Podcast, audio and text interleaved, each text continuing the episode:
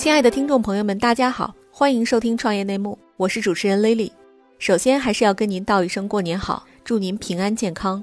尤其是在这个冬天，一场新冠肺炎疫情蔓延全国，健康和平安成为我们最为珍视的事情。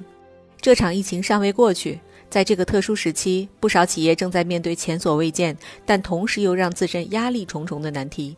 我们有什么样的经验和方法能够解决这些问题呢？创业内幕在未来几周将会陆续推出抗击新冠肺炎特别专辑，我们将邀请多位业界大佬和资深的行业专家，为您解读企业可能面对的财税风险、用工问题，分享在远程办公、企业决策、融资与员工管理等方面的经验，希望在这个特殊时期为您和企业带来实用的抗疫攻略。本期节目，我们为您请到的嘉宾是 GGV 纪元资本政府关系负责人王立栋和普华永道税务合伙人王祖耀，他们将在本期节目中为您分享疫情应变中中小企业需要重点关注的政策要点，以及在财税方面如何应对的技巧。欢迎收听。大家晚上好，我是 GGV 政府事务负责人王立栋。在开始今天的分享之前呢，我想简单的花一点时间介绍一下我自己。呃，在加入 GGV 之前呢，我曾经在阿里工作了两年，然后在阿里之前呢，我一直在部委工作，那段工作时间比较长，有十二年。所以如果从市场的角度来说呢，我是在甲方和乙方都工作过一段时间的。让我来给大家分享一下政策方面的一些信息。呃，因为现在虽然疫情有所好转啊，但是其实还是这个是呃还没有看到拐点，所以我希望大家都能照顾好自己和。家人的身体为疫情结束以后公司的重新出发呢做好准备。我特别邀请了这个 PWC 的税务合伙人 Rock 王和我一起来分享一下疫情期间这个政府扶持政策的一些呃信息和一些解读点。Rock 呢主要是会来重点的来解读一下相关的税收和社保的一些政策。我相信这也也是大家最为关注的。呃，今天我的分享呢主要是分为三个部分。第一部分呢，我先大概讲一讲，就现在疫情期间政府到底。出的政策是怎么样一个一个整体的一个情况？第二呢，我会简单分析一下，就是说现在这些政策它的一些特点，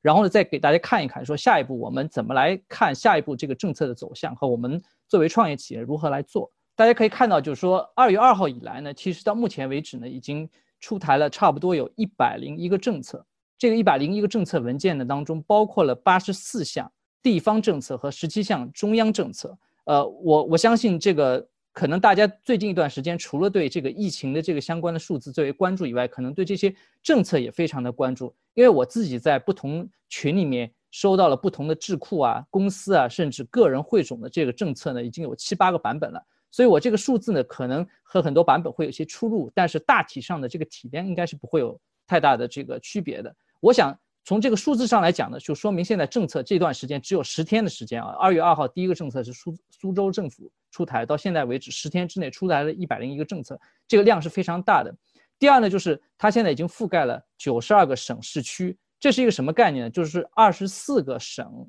六十八个市区都已经出台了自己的这个政策，说明呢，就是说这个政策不仅是说它出台的数量很多，而且它的这个渗透率也非常的高。我今天还特意多看了一下，就是说，在我们创业公司比较聚焦的北上广深的一线这些一线城市里面，这些政策都已经实现了这个区级的覆盖。也就是说，政策不仅有省上的政策，有市里面政策，也有区里面的政策。然后我给大家来简单说一下这次政策的一些特点啊。首先是政府出台的这个政策出台的这个频率非常的高，而且非常的快，没有行业上的一个区别。大家如果去读这些政策，就会发现啊，这些政策都是由当地的市政府、省政府这一级来出台的。它里面其实涉及到的部门数量非常的多，有十到十五个。以往的话，如果出台涉及到这么多部门的一些政策的话，它的协调时间会非常的长。在部委，在中央政府一级，如果出台一个十十来个部委都涉及的文件的话，基本上需要两到三个月的时间。在地方的话，也往往需要一到两个月时间。但是我们可以看到，这次的政策就是在疫情发生以后几天之内就密集的出台了。呃，说明这个政府的这个落地和执行的这个愿望非常的强烈。第二，大家也可以看，以前的话，一些政策都是呃发达地区先出，然后呢，一些相对经济不太发达地区会有一些观望。但是我刚才跟大家讲了，就是说现在已经覆盖到了二十四个省和六十八个市区，说明不同地区的政府它没有观望的心态，它就是大家心态都很一致，就是要马上出来去挽救这些创业企业，挽救这些中小企业。那如果我再把这个数据单独拆分出来看，二二月三号到五号这三天时间当中，就有密集的五十五十四项政策出台，北上广的政策基本上都是在那几天出来的。然后在行业针对上，除了对这个防疫相关的行业有一些政策倾斜以外，其他受益的基本上都是各个地方的中小企业，它是没有太多的这个行业的倾向的。第二个特点呢，就是说它是一个自下而上的行动，政府的执行力非常的强。呃，我刚才讲到，二月二号，政府苏州是出台了全国第一项这个具体的扶持政策，之后就马上出台了各个很多很多的政策。而在中央层面的话，大家可以看，其实中央层面在二月二号苏州出台政策之前，税务总局出台了一项关于优化纳税缴费服务的一个政策，其实没有具体的措施出来。所以呢，我们可以看作这一次政策出台的一个行为，它是一个自下而上的行动。而在中国的这个政策体系下，一项政策如果是从上到下的话，它有一个很长的一个传导的过程。但是如果一个政策是从下往上进行突破的话，那基本上这个政策执行力都是非常强的。那历史上，呃，大家知道，原来像一开始的这个改革开放初期，像包产到户啊，那就是从这个安徽开始，然后到全国了。再包括像一开始这些地方层面的外资啊、外商这些政策的突破，其实都是从地方开始的。大家可以看到，这一次不仅是速度快，而且执行力非常强，而且是地方的愿望也很强。然后这些政策，我们再仔细的把它拆分开来看，发现这些政策其实呃内容大同小异，都是聚焦于去解决企业的这个部分的现金流和固定成本的问题。呃，因为现在疫情当中影响中小企业生死存亡的主要是它的现金流和一些固定成本的问题，所以它里面大部分政策都覆盖了，比如说房租的减免、员工费用的一些减免，还有包括像这个。缓交或者降低社保的税率，减免这些呃租金降税，降低融资成本等等，这些政策的可操作性非常的强。比如说，它在很多地方现在我看出来的，比如说你承租的是国有企业的这个房房子的话，那你就可以减免，比如说一到两个月的房租，后面的三个月可以是减半。呃，社保很多地方它都是可以缓交三到六个月的，我看到呃像像上海的话，它是可以缓交三个月，然后。对于像一些中小企业提供融资的银行呢，政府还会给到他一些贴息。地方政府在公布政策的同时呢，他把每一项事务的具体的对接部门和联系人的方式呢，都全部公布了。这在以前也是很少见的。我昨天看到了朝阳区北京朝阳区公布的这个他的政策里面，他基本上把每一项事项都拆到具体到每一个部门里面的两到三个人都全部都列在网上，所以大家可以去。只要把这个链接一打开，就马上就可以知道我应该去找谁。这在以前也是非常少见，以前要拿到这个政府官员或者是相关部门的一些人的手机号或联系方式是非常困难的。但是这一次就是大家都很公开透明，这说明政府希望尽快的把这些政策能够落地下去。第四个呢，就是说这些政策主还有一个特点啊，就是它是希望帮助企业来修复疫情期间产生的一些信用损失。呃，疫情期间呢，就大家会意识到，就是有很多中小企业因为不可抗力，它带来了一些。比如说延期的交付啊，付款或者合同这个它有些时效性的问题，它会带来很多法律和信用损失的问题啊。还有比如说给呃职工的这个社保，如果不能按及时交付的话，也会面临一些行政处罚啊。对下游的经销商，如果他也没有办法及时去交付的话，那也有可能会面临一些法律的一些风险。所以这种信用损失，其实在当前的话，对很多中小企业来说，其实将来的这些融资也好，或者说 IPO 也好，其实都会有遇到一些问题的。所以现在这段这次政策出来的时候，他也关注到了这个问题。比如说在上海出台的政策里面，他就写的很详细，说如果你受到疫情的影响，暂时失去了收入来源的，我不会把你这个信用信用损失的情况记录到你的这个信用记录里面。如果你因为疫情的影响没有办法履行或者不能履行国际贸易合同的，那我。政府会给你出一个不可抗力的一个一个事实的证证明，然后同时他还建立了一套公共法律咨询的一个服务机制，你有问题你马上可以去问他，然后包括企业因为受到疫情的影响造成的一些劳资关系的纠纷啊等等，他们政府都在政策里面写了，他会组织一些专门的力量去帮企业解决这样的问题。然后我们再看一下，就是说现在这么多政策出台了，还有新的政策在不停的出台，那下一步有可能会怎么来做？呃，我觉得第一步呢，就是说。这个政策大家不要觉得说啊，可能是一个纸面文字。这个政策是有很强的这个落地能力和执行能力的，企业们是可以真正获益的。为什么呢？第一，首先中央政府它会继续为地方政策落地提供这个炮弹。呃，这这个是有几个重要信息，我可以跟大家过一过。可能大家从媒体上也看到，但是可能没有跟这个对照起来。首先是财政部，一般来说财政比较健康的一个赤字率是在百分之三左右，但是。前两天开疫情联联防会的时候，这个财政部领导已经讲了，就今年可能我会超过这个百分之三，超过这个百分之三意味着政府会花更多的钱那政府的支出呢，如果在经济学上来说，它有一个三到八倍的一个乘数的效应，那最后可能会释放到一点二到一一点七万亿这么一个需求投向市场，所以这个需求最后会落，其实都会就是一个很大的蛋糕会被呃大大小小的企业去吃到。第二呢，是我看到了说，呃，大家可能意识到，股市开盘的第二第一天，央行就投放了一点七万亿的这个流动性，而且它下调了这个，相当于是下调了基准利率。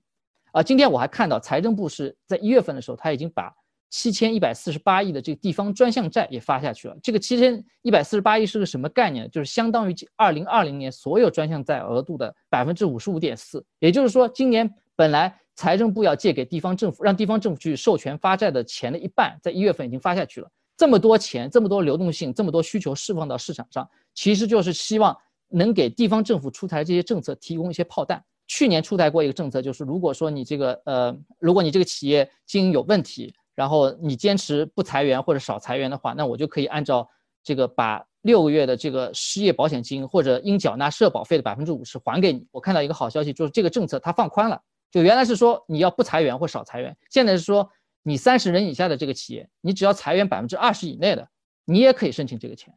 所以其实可以看到，中央政府它是在不停的出台一些政策，释放一些。资源来支撑地方政策的一个落落地。第二呢，就是说，我觉得政策会向两个方面进行一个转变。第一呢，就是说，现在出台的一些政策，大家可以意识到，它就好像是这个 ICU 病房里面的一些急救措施，它是来保存量的，就是希望现在的企业不要马上陷入困境，马上就倒闭，马上就不能活了。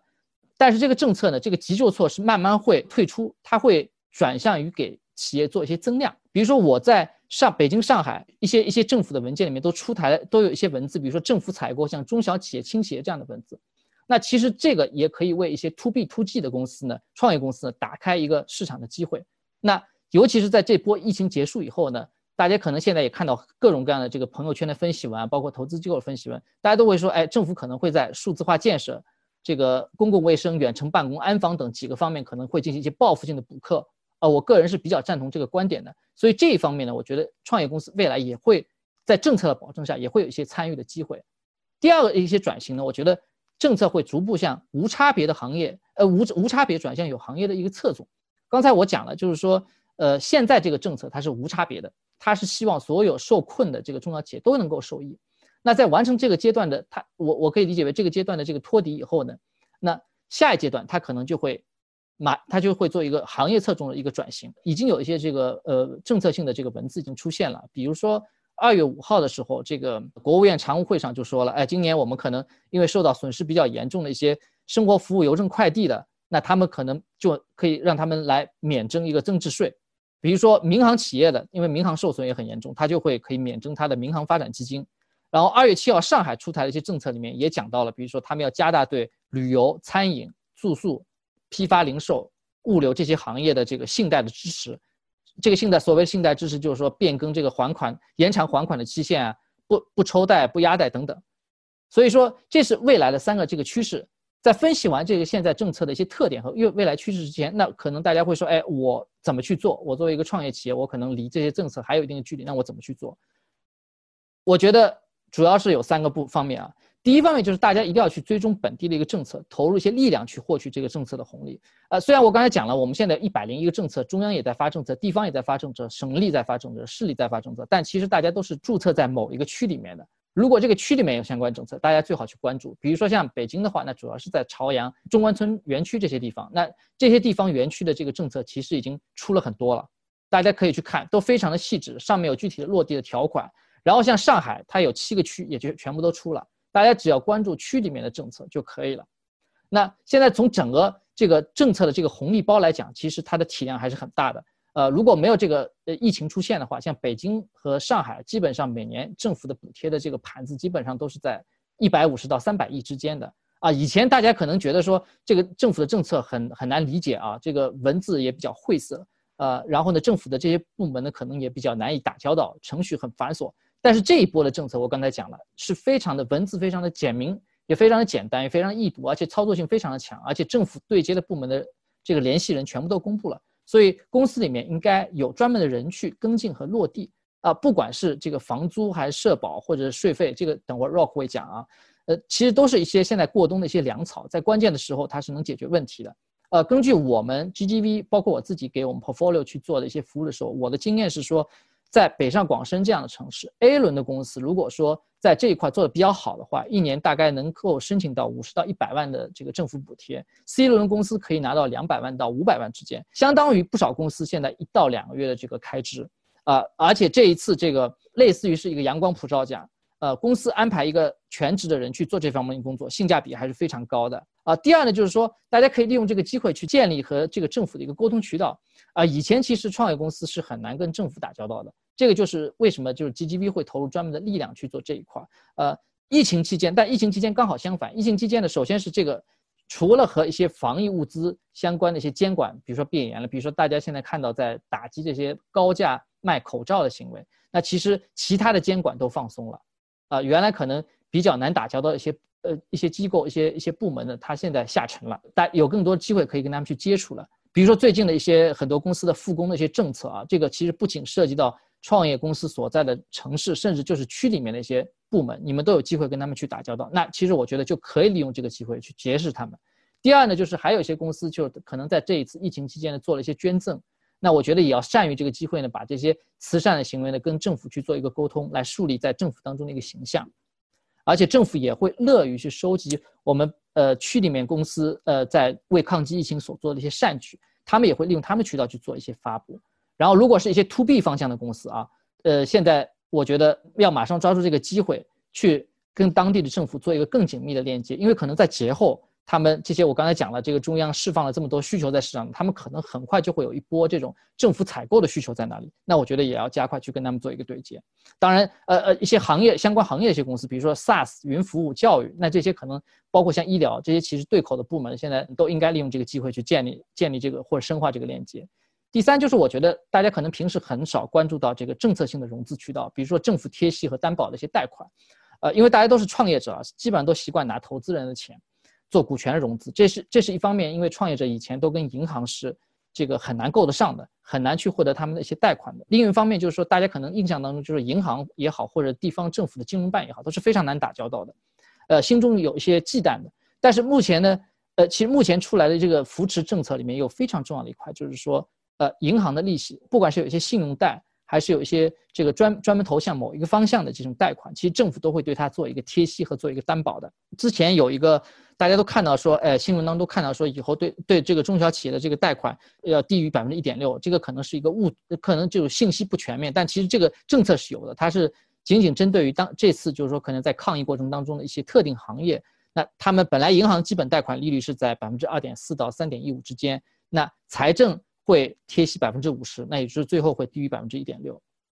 啊，包括这次如果把政策大家去仔细梳理一下，呃，就会看到，比如像朝阳区，北京朝阳区就很明显，就是他们会加强对中小企业这个贷款的支持力度，还专门设立了一个中小微企业应急防疫续贷专项信托计划，就是说如果你没有钱，它可以帮你周转一下，这个基金可以为受疫情影响较大中小企业发发放这个周转类的贷款，比如说像杭州这边的政策，呃，它可以在央行规定的这个贷款市场报价就是 LPR 这个定定价基准下，它可以再推动降低零点五个百分点。而零点五个百分点，如果你金融机构给中小企业提供这样的贷款的话，那政府它会按照两个月实际下浮的百分之五十额度再给到他们奖励。我再回顾一下，就是说这波政策是一个普惠性的一个政策，然后呢中间其实有非常非常多的细节，需要大家花一些时间，花一些人去做一些梳理。然后呢，也希望大家能够利用好这个政策。能够通过这个政策的利用呢，不仅解决当前的一部分现金流和这个固定成本的问题，也为后续公司业务当中可能会跟政府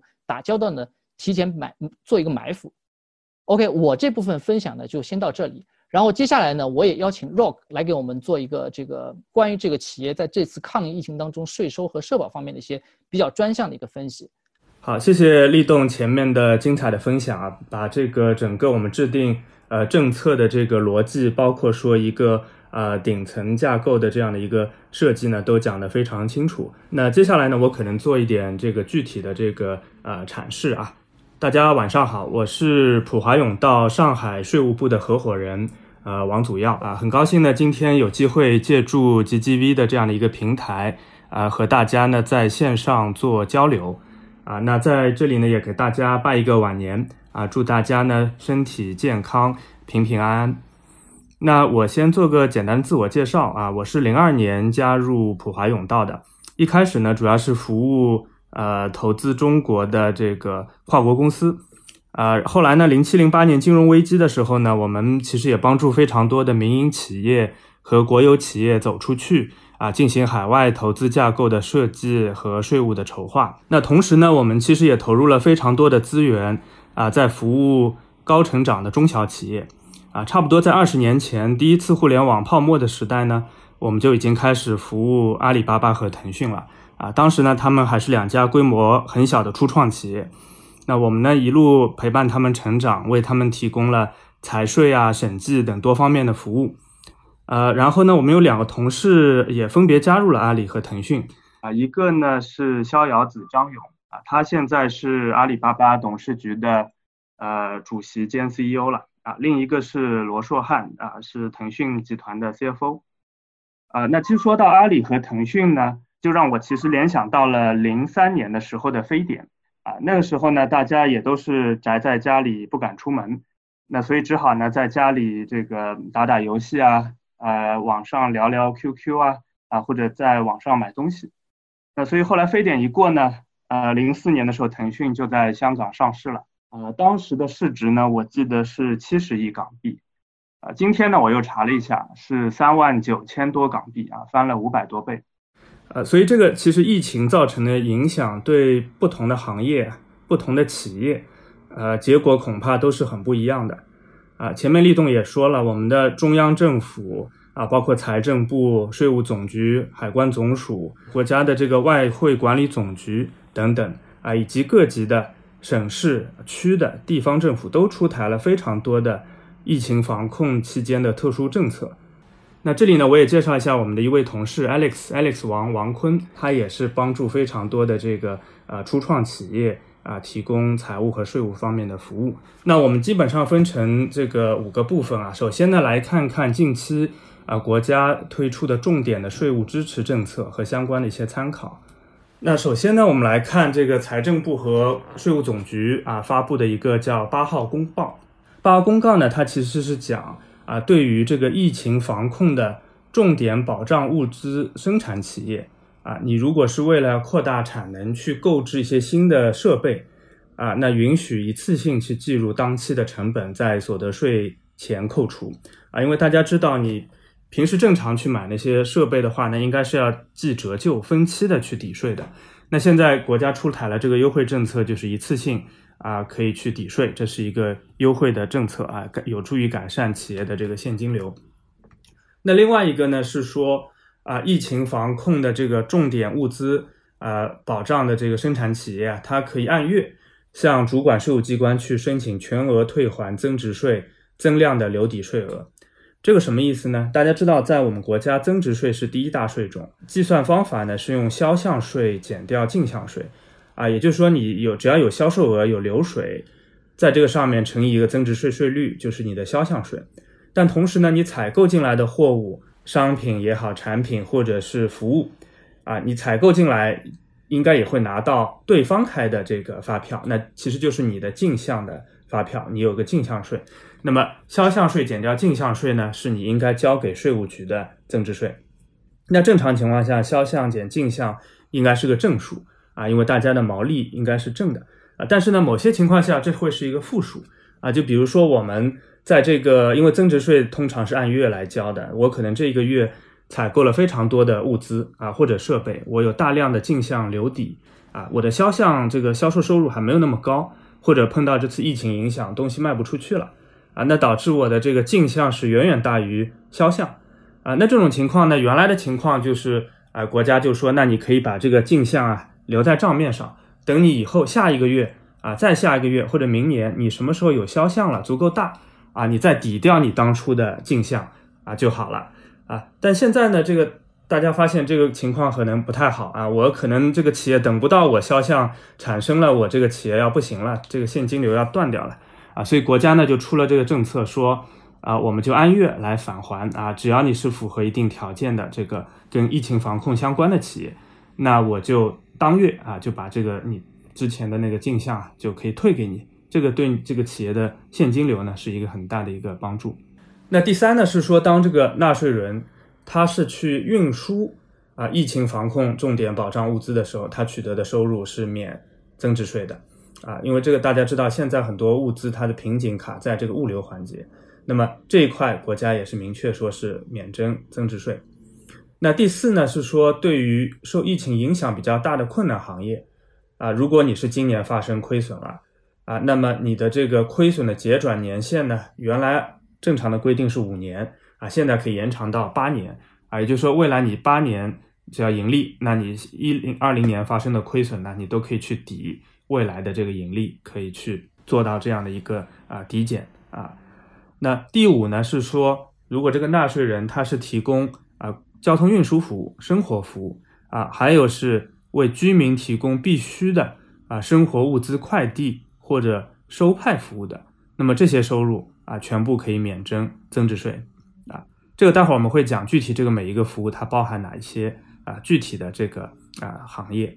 那么这个政策呢是呃其实是上个礼拜出的，但是呢它追溯到今年一月一号起实施。啊，截止的日期呢是需要视疫情的情况呢另行公告。那么我们来看看前面讲到的可以免增值税的这些所谓的啊公共交通运输啊、生活啊，还有快递收派服务，具体包括哪一些？那公共交通大家都很容易理解，我就不展开了啊。生活服务呢，其实里面包括挺多内容的啊，包括文化、体育啊、啊教育、医疗啊啊，包括我们有一些这个医教育里面有这个学历教育、非学历教育都可以包括。啊，包括是网上的一些这个教育行业，啊，另外呢就是旅游啊、娱乐、餐饮、住宿等等，啊，这些都是属于可以免税的生活服务，啊，另外收派服务也是有包括我们的这个啊派送啊、分拣等等，啊，所以如果符合这些服务呢，都可以去免交增值税。那么同时呢，财政部和税务总局呢也发布了一个九号公告。这个呢，更多的是跟这个啊捐赠相关啊，也就是说，我们这个企业或者个人通过公益性的社会组织啊，比如说这个红十字会啊，或者说是县级以上的人民政府等国家机关啊，把这个我们的这个呃捐赠啊，把这个不管是捐钱也好，还是捐物资也好啊，只要是用于此次的这个新冠疫情的啊。就可以在计算所得税的时候呢，是全额扣除。那这个政策是跟非典和汶川地震的时候是一样的啊。正常的情况下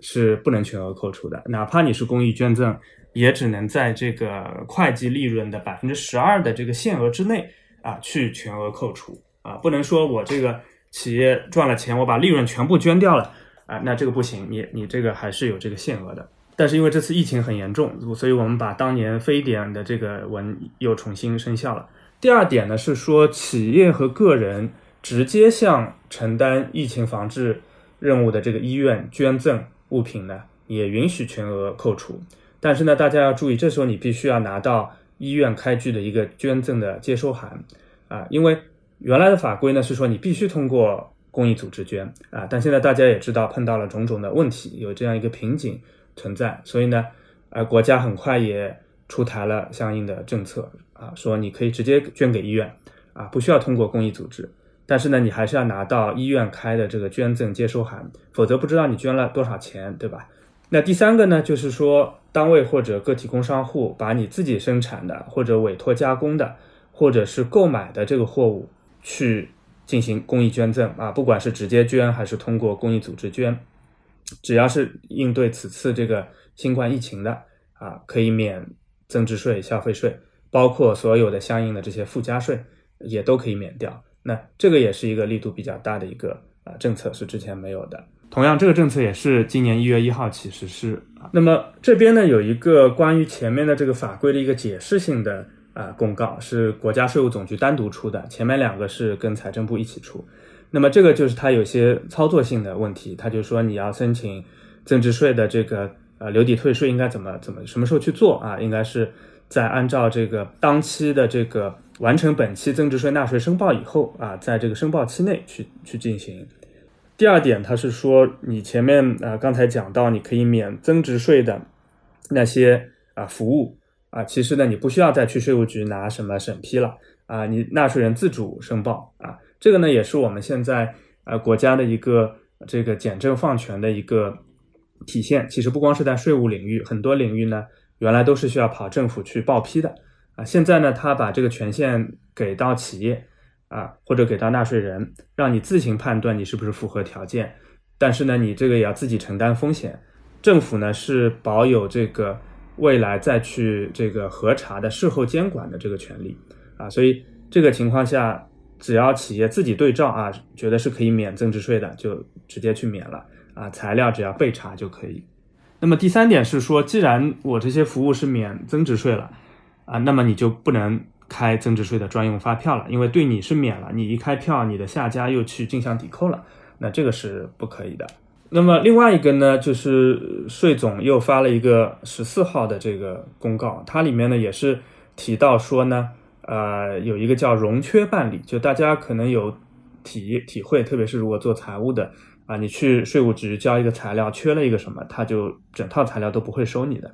啊，退回去重新准备。那么现在呢，这个也利用这个契机呢，现在其实政府也在反思啊，可能是不是推出一些更人性化的一些处理。啊，比如说，呃，这个有些资料不全，但是不影响实质性审核的啊，你只要做出书面补正承诺，你就以后再慢点交啊，我就政府先让你按照正常流程帮你办了。另外一个呢，就是切实保障发票的供应啊，特别是对于某些重点的这个疫情防控的行业啊，原来大家可能知道，你去税务局领发票要增版啊、增量啊，都是挺麻烦的，因为税务机关。也担心啊，这个企业为什么一直到我这儿来领空白的这个发票，对吧？呃，这个因为如果一旦产生虚开的这个问题的话，税务机关也是要承担很大的这个责任的啊。第三呢，就是说，呃，现在是有一个叫优化税务执法方式啊，也就是说呢，我们还是尽量的在这个疫情防控期间啊，税务机关会减少啊或者推迟的这种入户的检查啊，对这个纳税人的这样的一个。呃，现在已经比较困难的情况呢，就可能我们现在税务机关也尽量就是说不要再增加纳税人太多的这个负担啊。我们也觉得现在这个时机呢，确实税务稽查的风险呢是相对会有所降低。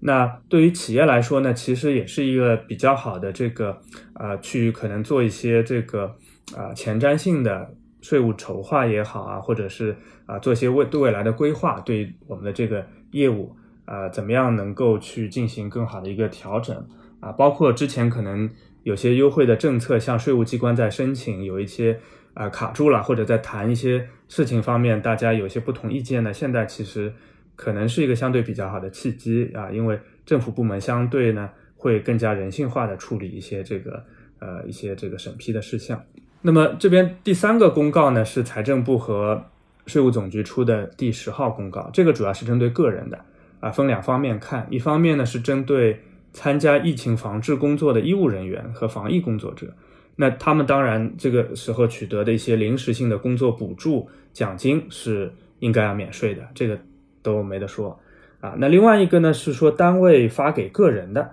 呃，这个用于预防啊或者是治疗新冠这个疫情的这个医疗用品啊、药品啊，包括防护用品等等。这个呢，其实是作为企业的一种福利性质，这个发放啊，所以照理说呢，原来的法规呢，理论上其实是要计入工资薪金的啊，哪怕你这个不是现金发放，啊，原来我们有说你这个发一个月饼，对吧？这个中秋节其实你理论上也是一个福利费啊，也应该是要交税的，交个人所得税。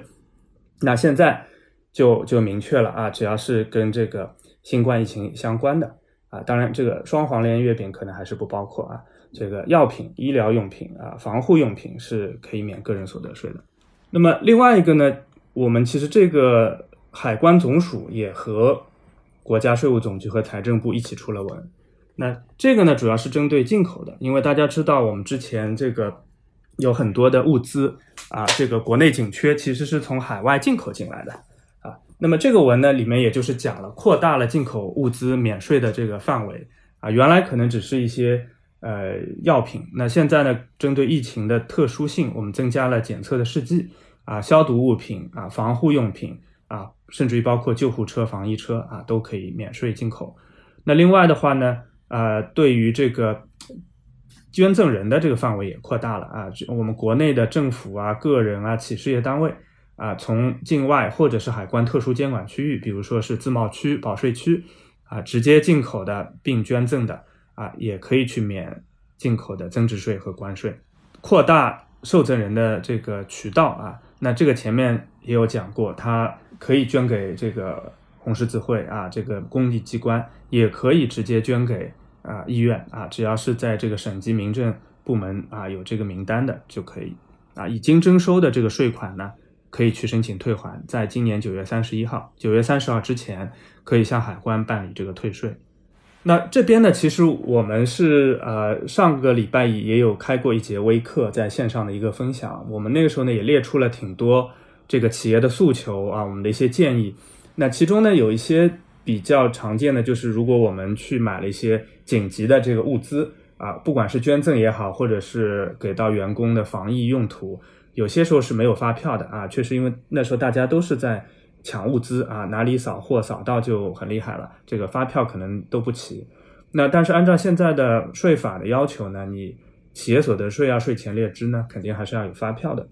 所以这个我们也在看是不是有机会呢。能够利用其他的一些合同啊、转账的凭证啊、收据啊等等啊，能够说去做到一个税前列支啊，哪怕我在发票不齐的情况下啊。另外一个呢，就是向员工发放这个防疫物资啊。前面讲到了，员工是不用交个人所得税了，但是呢，我这个企业的买进来的这个增值税呢，是不是也可以进项啊去抵扣，而不是进项转出啊？因为如果一旦作为福利费的话呢，可能。它这一块就不能去做进项的抵扣了。那另外呢，我们也是特别提到，就是最后一个啊，叫所谓的多管齐下去支持恢复生产，就是说我们能不能去这个降低社保的缴费的这个比率啊，或者说是我们在这个中小企业的这个贷款上呢，给予更大的一些那个支持，包括员工的有些工资这个加班费是不是可以免税啊等等。啊，还有比如说，我们应该更多的推广这种非借出式的啊办税服务啊。现在大家对这个增值税的电子发票其实用的很多了，但更多的是普通发票。呃，如果我们能够更多的推行这种增值税电子的专用发票，那其实也是对企业的人力的一个节约啊，包括在现在特殊时期的一个防疫的要求。那接下来我们看一个部分，就是说，如果大家这个企业有一些企业捐助的话。捐赠啊，那我怎么样获得这个税前的扣除？那其实这个大家呃都在很多新闻上看到，各行各业、企业、个人、国内外都有捐赠啊，有有的是捐款的，有的是捐物的，还有的是捐服务啊，比如说捐保险服务啊，捐这个物流服务等等啊，有还有一些是进口物资的捐赠。那么其实这些呢，它的税务的处理都是不太一样的啊。这里我们前面有讲过，你公益捐赠的对象现在是。可以通过公益组织，也可以是直接捐给医院啊，符合条件的医院。另外呢，就是你捐赠的资产啊，如果直接捐钱，那没问题，这个货币性资产直接按照这个捐出去的金额来计算啊，你的这个扣除。那么还有一些是捐的是非货币性的资产，比如说捐物，那么这个东西呢是要按照公允价值来计算的啊，而且你捐赠的时候呢，是需要让受赠方去给你开一个捐赠的票据。啊，你拿了这个凭证才能够去做税前的扣除，啊，那这个票据呢，一般分两种，一种是财政部或者省级财政部门有加盖公章的，这个叫公益性捐赠票据，还有一种呢是加盖受赠单位印章的一个非税收入的一般缴款书，其中的这个收据联。那么我们来看一下不同的这个税务处理啊，那其实不管是捐款、捐物还是捐服务，这个对企业所得税来说呢，啊，通常的。公益性捐赠，它有个扣除限额，就是年度会计利润总额的百分之十二啊，就最多就只能扣这点了。你捐的多，超过百分之十二的部分呢，是准予结转，未来三年再扣。但是这次的这个疫情非常的严峻，所以呢，国家出台政策，其实就是对标当年的非典啊，你捐赠用于新冠疫情的啊现金或者物品呢，允许是全额扣除。如果是捐物资、捐服务，那么这个就是要。视同销售呢，一般就是按照市场公允价来确定一个市场，呃，一个视同销售收入。但是呢，它也可以同样的确认视同销售的这个呃成本。那个人所得税呢，它是还是有一个百分之三十的这样的一个限额，就是正常的普通的公益捐赠，但针对新冠疫情呢，它也是可以全额扣除的。啊，增值税在这个捐物资的这个情况下呢，它是可以免征增值税啊。如果是捐服务，也是可以免征增值税的。那这边我们很快看一下这个一些会计处理啊，那就是正常公益捐赠呢，它其实大家看到这里面会有一个 VAT，就增值税啊，是要按照公允价的啊，也就是说我如果是自产货物，成本只有八十，但市场价是一百的情况下呢。这个增值税税率是十三的情况下，你其实应该按照啊十三块钱要去交增值税。如果是外购货物，因为买进来一百块本身这就是公允价了，那你当然增值税也是交十三。这个是通常的公益性捐赠。但是现在新冠疫情前面有讲，其实这个增值税是免掉了，就没有这个十三块钱的增值税。企业所得税呢也是没有另外的这个额外的税务影响的，只是说在填报。这个我们一九年的新版的这个企业所得税汇算清缴的表格里面呢，啊，要把这个差异部分，就是一百块减八十块的这个差异部分呢，调在这个第三十行。那这是一些操作细节方面的问题。那第三部分呢，我们来看一下其他的一些政府部门以及各个地方政府出台了哪些政策。那这是一个国家外汇管理局出台的政策啊，也就是说，如果企业有一些跨境的收付汇的情况呢？啊，跟疫情相关的，你要采购物资也好啊，或者是不管是自用还是捐赠，那么原来你要付外汇出去买东西进来啊，其实是要经过满这个一些繁琐的这个审批的啊，但现在呢，就是开通绿色通道，可以比较简化的处理啊。另外一个呢，就是第三点是说资本项目的这个呃收付汇也可以这个呃直接办理，不用逐笔提交证明资料。啊，也就是说，当然这是跟疫情相关的。如果是资本金啊、外债啊等等的，大家知道，原来你这个资本金外债是外币计量的啊，是美金在美元的账户里。那你要结汇结成人民币再用的话呢，是要逐笔的去提交证明材料的。你这笔钱要派什么用处啊？多少金额我才给你结成人民币用？现在呢，跟疫情相关的就直接去可以办理啊，银行是事后的去抽查。那另外一个呢，就是说，如果企业大家比如说是个红筹架构啊，或者是 VIE 架构，有这个无ฝี，对吧？有这个外商独资企业，那这个你上面是香港，香港是上面是开曼等等，那么你可能是会有这个外债额度的，你可以是问香港，问你的母公司去借外债。那么原来是有一个外债的呃限额额度这个上限的啊，那么现在呢，他是说跟疫情防控，如果确有需要的，是在国内要钱的，那你问。国外母公司借外债的额度就取消了，你可以多借一点啊。然后呢，外债登记也可以在线上办理。那这个呢，也是前面立栋有讲到的，这个企业非常关心的是财政部啊出台的一系列的这个金融方面的政策啊，包括有给这个呃企业的这个贴息啊，给这个银行的这个再贷款的一些优惠，让它可以就是呃开闸放水，对吧？那大家知道这个就是龙王降雨的话，这个大水漫灌，但是也不一定，有的地方还是会很干旱，对吧？离水近的地方，它水太多了，就这个借了很多钱，所以这个就是可能跟各个行业、各地区还是会不一样。所以呢，我也非常同意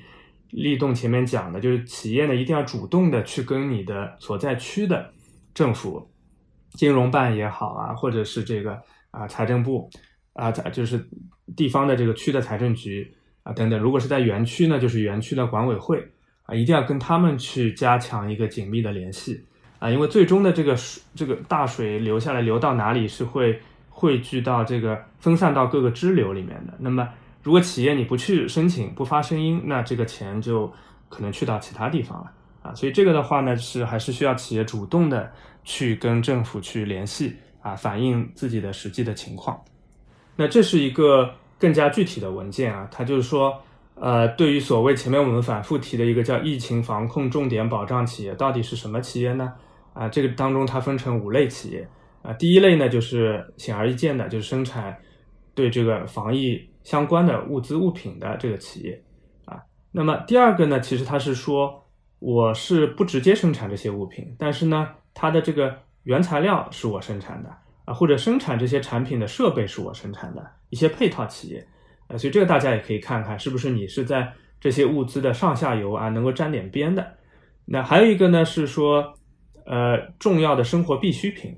啊，还有一个是医用物资的收储企业啊，就是做仓储的这些。那还有最后一个就是说我为疫情提供相关的信息通信设备和服务系统啊，以及承担上述物资的运输销售任务。那这个就可能更宽泛了啊，所以大家也可以看看啊，如果我我是做一个 IT 的，做一个 SaaS 的企业，哎，但是我是不是有一个产品是专门针对防疫的？哎，或者说我是做这个做物流运输的啊，或者做销售的，那我这个平台当中有没有一些帮这个物资防控重点企业服务的啊？那这些呢，其实都可以去尽量往这个政策上面去靠啊，拿到一些优惠的财政补贴的政策。那具体政策呢，下面有我就不展开了，它基本上就是说国家释放这个流动性啊，给到央行，央行呢把这个钱给到全国性银行和某些。这个疫情防控重点地区的法人银行再把钱贷出去啊，然后呢，这个是走走贷款形式的，然后呢，还有一些是可能各个地方政府区域级的，它会有一些一次性的这种啊财政的拨款，就以扶持的性质就给到企业就不用还了啊，也是有的。这个例子大家可能都知道了，这个在呃微信上面已经有这个可能有十万加个在看了已经啊，这个就是西贝这边发了一个。呃，一个朋友圈，然后呢，这个后面就就拿到了挺多的这个贷款啊，那这个也是当然是一个个案，但是呢，也可以给大家提供这个参考，就是啊，因为餐饮企业确实受影响很大，那么有非常多的员工，那所以呢，这个就是浦发银行制定了一些贷款的这个呃措施啊，有些是供应链的门店装修啊等等啊，但这个可能个案都不相同啊，因为有的企业它能够拿出这个。啊，一些抵押的东西出来啊，有的企业它是员工是非常多的，那政府不能承担这个任何员工的当中的一些不稳定的情况，所以这还是根据企业个案需要去做一些这个呃判断。那接下来我们来看一看各个地方的政策，这个呢是苏州两月两号晚上发的，是全国第一个针对中小企业的。这个扶持政策啊，一共有十条，叫苏惠十条。那它分成三个大的方面啊，加大金融支持啊，稳定职工队伍啊，减轻企业负担等等。那么这个里面呢，它也都是明确列出了各个负责的政府部门啊，所以大家也可以看到不同的政策对口归口管理的政府部门是哪一些啊。它这里当然都列出的是市一级的，但从企业角度呢，是需要去啊区域级啊，包括是园区的。啊，这一级的部门去申请。那上海也是同样啊，很快推出了这个有啊五个大的方面的政策啊，其中呃比较对企业可能有帮助的一个是，就它会返还这个失业保险的金额啊，只要这个企业是承诺不裁员、少减员啊等等啊。另外呢，就是它推迟了社保调整社保基数的时间，推迟了三个月啊，然后呢，社保缴费也是可以相应的推迟三个月。还有呢，就是如果你是企业在停工期间组织了职工去参加各类线上职业培训的，百分之九十五的这个培训费都可以返还给你。那这是上海的这个具体的二十八条的这个措施啊。那这个呃，其实都已经下沉到各个区了，每个区都会有相应的政策去出台啊，帮助企业呢去减轻负担啊，或者说是去促进企业复工复产等等。那北京呢是。推出了这个十九条政策啊，它呢也是分成几个大的方面啊。这里呢有讲到，比如说优化审批啊，加大防控资这个防控这个资金的支持力度啊等等。还有北京也会延迟缴纳这个社保啊，是由这个人社局等等啊。还有是鼓励大型的商业楼宇啊，去这个按照实际情况去减免这个租金啊。这个呢前面立栋也有讲到，其实。上海啊，啊，包括其他很多地方都出台政策，基本上大家口径呢，就是说，你这个房东啊是国有企业的啊，或者是国有企业下属的子公司的，呃，至少就是说，只要是国有控股的啊，不一定是百分之百国有的，只要是国有控股的，那他的这个租金呢，原则上都是应该要做适当的减免的。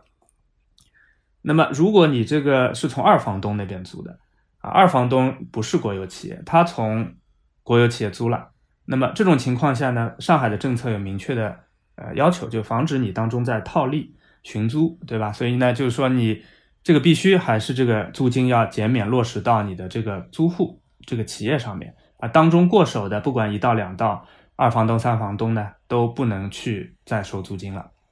那么。这我相信，这个很多地方都会有落实的政策去出台。不好意思，打断一下，我也跟各位再补充一下，就是说在租金这一块，其实大家可以再看，除了像国有企业去承租的话，你比如说你在一些创业园区里面，呃，在北京、在上海，其实它也都有一些相应的这个租金的一些减免，因为创业园区或者孵化器，其实它在很多时候还是承担了一些这个公共的职能，所以大家。一定要去关注一些细节，因为房房租其实是一个比较大的，对创业公司来说还是一块比较大的一个固定成本。OK，Rock，你继续。哎，好的，谢谢立东的补充。对，呃，确实这个我们也有看到，其实像那个后面会讲到的那个杭州啊、广东都有明确讲，这个创业园区也是呃需要去这个减免，因为非常多的我们的初创企业、中小企业是在这个园区里面的啊。另外呢，北京这个政策呢，它第四大点里面也有提到，就是说。它要发挥科技创新对疫情防控的支撑作用，所以这个大家也可以去看一看我们的这个一些技术啊产品是不是跟这个疫情相关的啊，哪怕不一定直接跟药品研发啊或者这个医疗器械生产相关，但是呢，它当中特别有提到一个叫促进大数据和人工智能的应用啊，所以如果大家是这个呃高科技的企业，如果我们的产品啊技术服务当中有一些是能跟这个去。相关联的，那其实就可以去跟那个呃市经信委啊、科委啊、卫健委去联系啊，这个是有机会去拿到更多的一些啊财政的扶持政策的。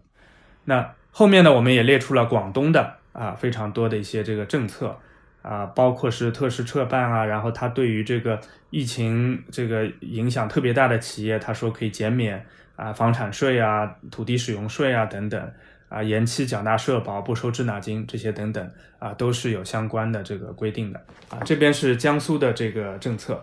这边呢，呃，浙江也有相关的对于这个中小企业的非常多的这个啊优惠政策，里面也有讲到这个啊减免小微企业的房租，帮扶小微的企业员啊等等，还有给到企业的这个呃金融方面的这个支持啊，发挥政策性担保的作用等等等等，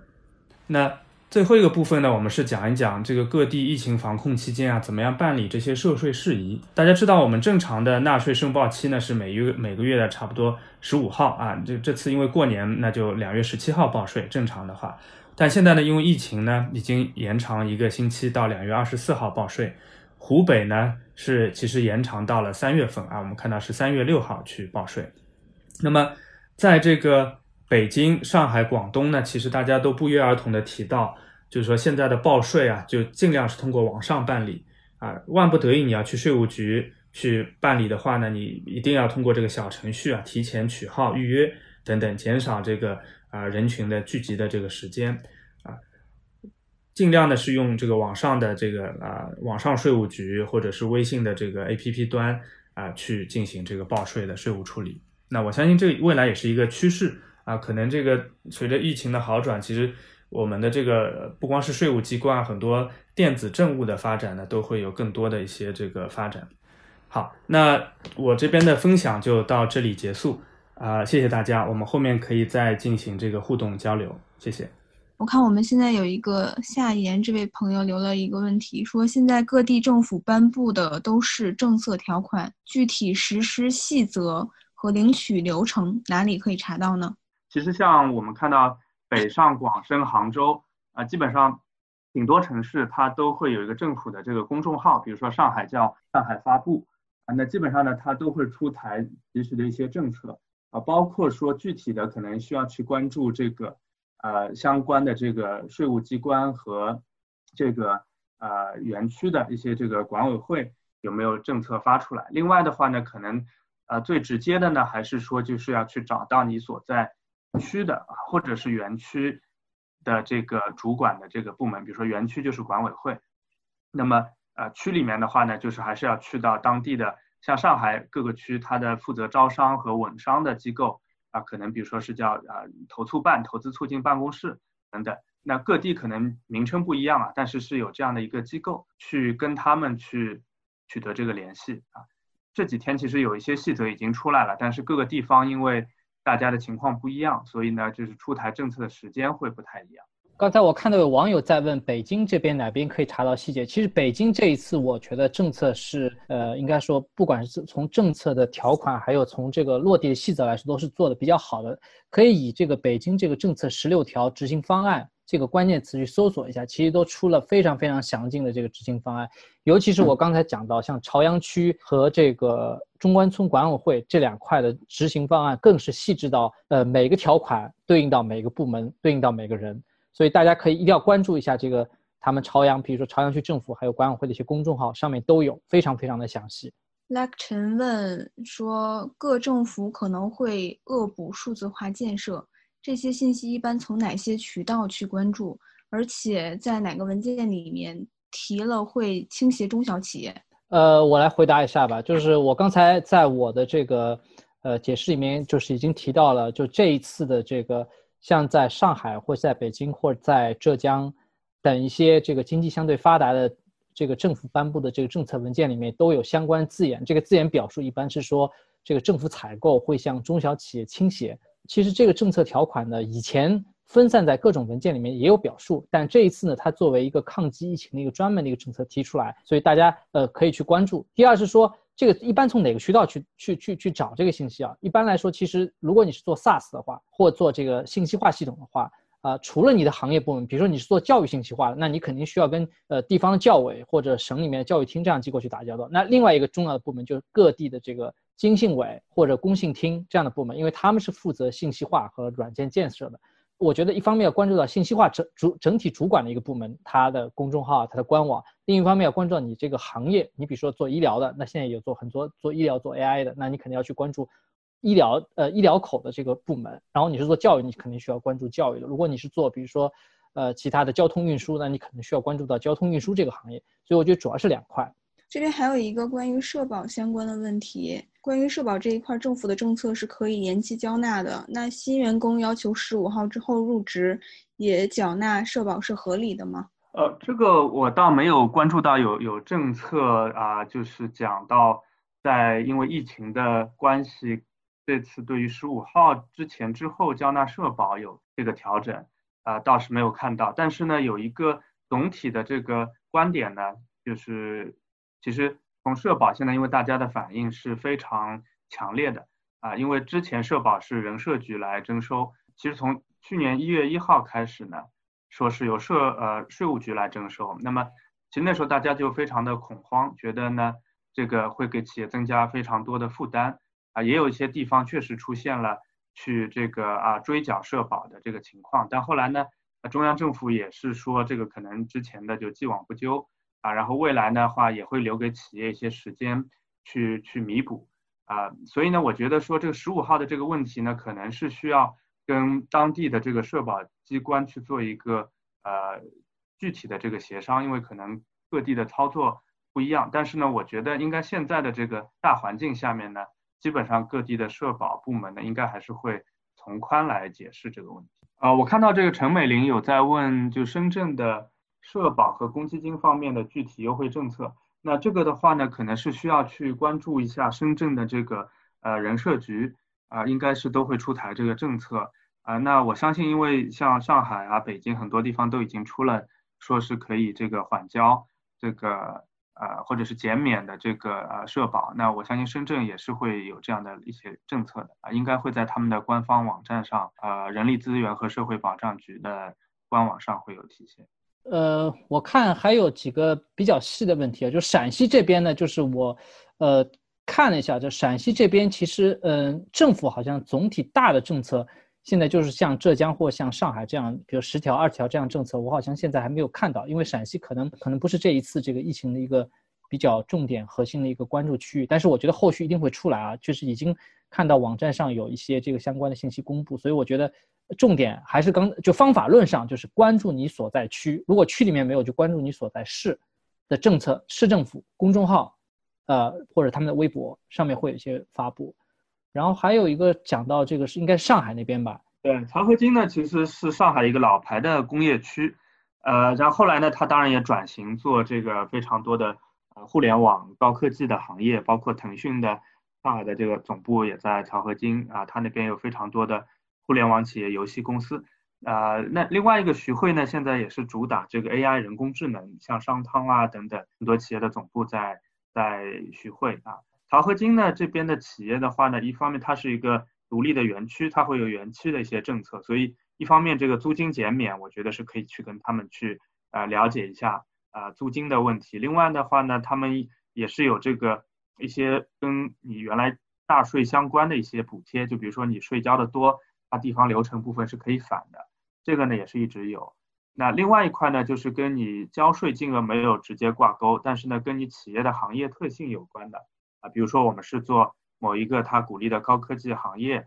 啊，有研发投入，那么哪怕我税还没怎么交，但是呢有研发投入，按照项目个案去审批，也可以拿到一些固定金额的这个啊财政的扶持政策。所以这个的话呢，是需要去跟他们园区的这个管委会去进行沟通。呃，然后我再补充一下，就是说，如果大家比较关注这个各个地方政府或者区里面的一些这个优惠政策的话，那我觉得就是说，从逻辑上来讲，或从大体上来讲，主要是呃体现在税收。还有体现在房屋租金这这两个大块上面。如果大家比如说现在我我我觉得，比如说北京的政策可能不是最好，我想搬到上海，那其实如果跟地方去谈的话啊，基本也是围绕着税收和租金这两块。那这一次的就为什么我们针对疫情会做一个呃一个一个特别的一个政策的分析？因为这次疫情我一我刚才讲到它是一个就是阳光普照型，有很多政策就是你你不需要有特别的一些其他的一些贡献。然后你可能你只要走对流程，你就可以拿得到。所以我们希望有更多的企业可以去受惠。呃，我看到有一个这个呃嘉宾在问说，这个疫情是提前出台的政策，这类政策会不会影响原有的产业政策？有哪些趋势？我觉得呃今年可能这个疫情应该是一个黑天鹅。这个黑天鹅的话，其实有很多原来的一些大的宏观政策的方向，可能确实会有一些改变。刚才我也讲了，就是一月份的时候，财政部已经把今年一半的专项债就。发给的地方，这个专项债原来主要是用来做基础设施的这个建设，希望通过基础设施来刺激经济的，那也有可能会带动一部分的这个呃基建的项目，但现在可能这块就会呃就会有一个明显的一个放缓了，因为大家重重心可能是在这些防疫上面。然后第二就比如说是大家都关注到一些资管新规，那现在央行也也也在说，可能资管新规会再推迟一年。那也就是说，财政金融这种宏观层面的政策，它是在不断的做一个调整。然后具体到产业上面的话，我我刚才判断了，就是说接下来一段时间，因为会地方政府其实会做一个报复性的补课，呃，这个报复性的补课的过程当中，它肯定原来一些优先级不是很高的行业，那比如说像公共卫生、公共防疫这些政策，那它可能就会被提高上来。比如说这次大家可以看到那个火神山医院里面有那个消毒的机器人。啊，这其实也是一家创业公司。那像原来可能像这种公司的话，它的市场的容量的扩展是不会很快的，它的这个销售不会一下子起来的。但是这一次经过这一件事件以后，那可能政策上面就会对这些企业做一些这个倾斜，那它的量可能会起得很快。